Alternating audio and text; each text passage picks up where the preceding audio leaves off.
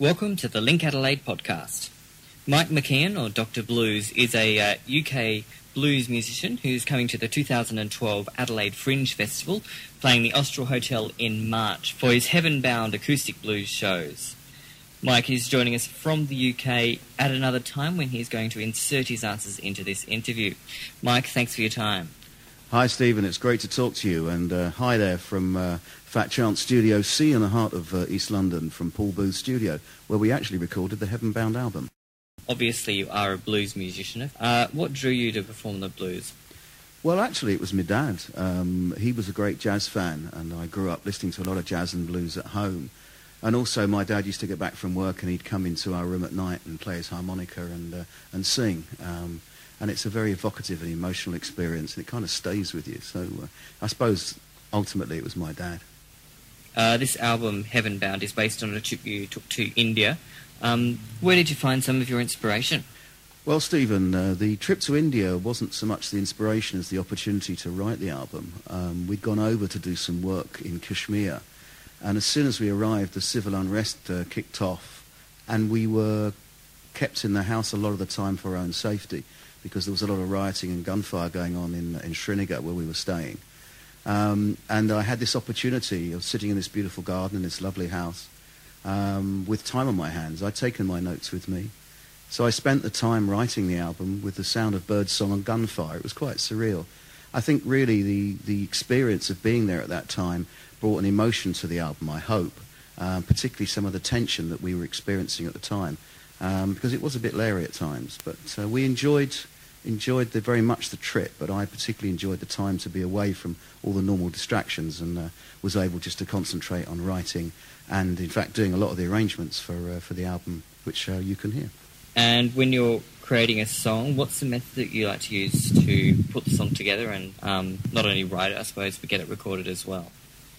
Uh, the writing process is uh, varied. Um, I'll often start with either a, a, a, phrase or a line, which will often be the hook for a song, and then I write the rest of the lyrics. Um, or it might be that I've got a, a musical hook, uh, um, a riff that I've found that I've enjoyed, and I put them together, and I sketch out the song like you would a picture, like painting a picture, and then I hand it back to Samina, my other half uh, who always works on the lyrics for me, and then turns the, the actual words into a coherent song. The actual recording is done with my dear friend Paul Booth, who's a multi-talented musician in addition to being a very fine technician. We work in his studio, Fat Chance Studio C, where we use analog equipment. And I like working with analog. I like working with tape because it gives the recording a much more, um, a much warmer sound. Uh, it's more of an intimate recording method I prefer. Uh, and then we then put that together, and then between us, we have a good relationship, and, and we'll, we'll work on the arrangements and uh, agree, I suppose, on, on the final output. But in the end, we're going for a particular sound, a sort of feeling, uh, really an emotion that we're after from the song. And that's how we put it together. As a blues musician, who are some of your inspirations and uh, favourite blues musicians? Wow, that's uh, that's a bit like a long list. Um, that could be anything from Memphis Slim and Victoria Spivey, Jimmy Reed, B.B. King, Son House, Muddy Waters, uh, people like Tom Waits, Ray Charles, um, Bessie Smith, um, and even um, some some guys you might not know. There's a there's an amazing uh, blues man who does the circuit now called Ian Siegel, who's been a great inspiration to me.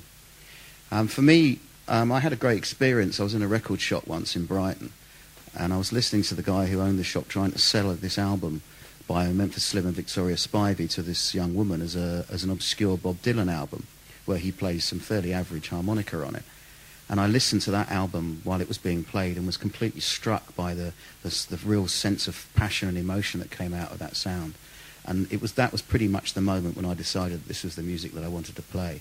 And that was a song uh, called If You Don't Like What I'm Doing, Go Tell Your Other Man. And if you ever get a chance to listen to it, it's a great track.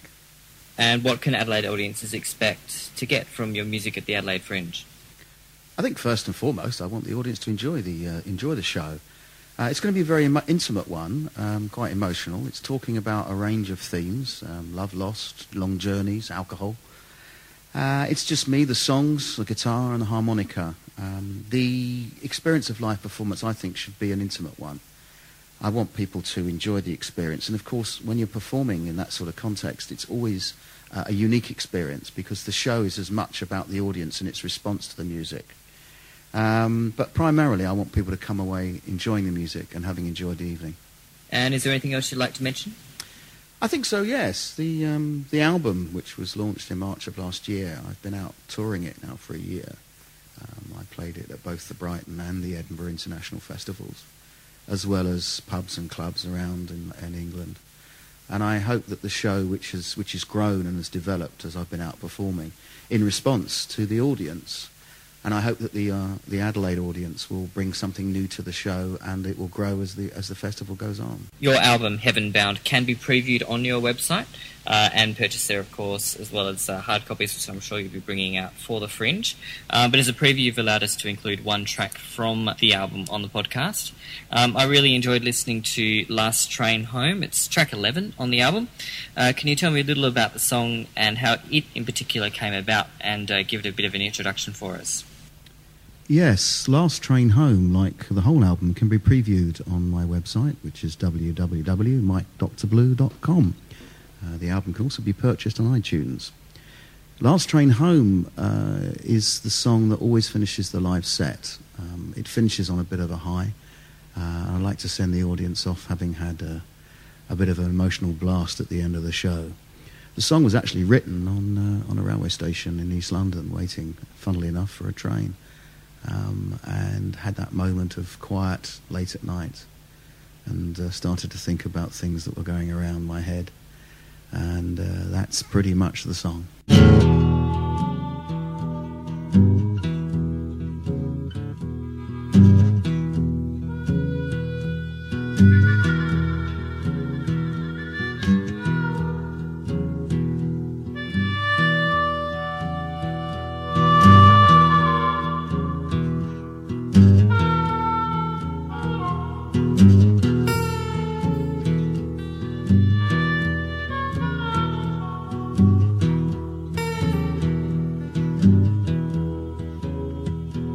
Opens we've opened, but out of my life, Life's just gone away from me, far out of sight. But I'm standing on the platform, I'm waiting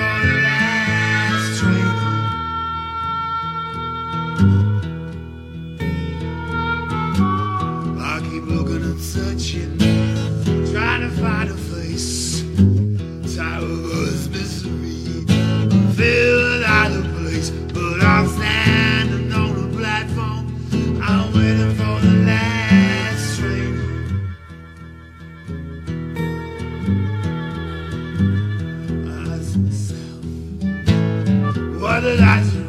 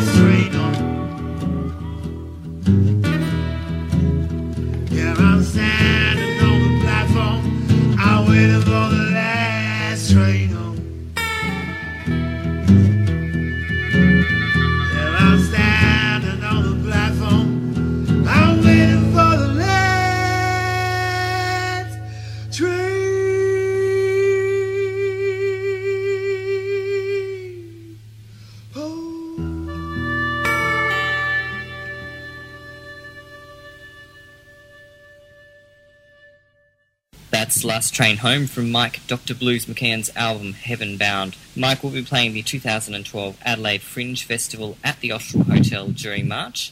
For all the details, check out our website at linkadelaide.com.au or visit adelaidefringe.com.au. Mike, thanks for your time. Thanks, Stephen, very much. Really appreciate it. And I'd like to say to the audience out there, I'm going to be out in the streets of Adelaide promoting the show with my guitar. So if you come up and find me, I'll sing you a song.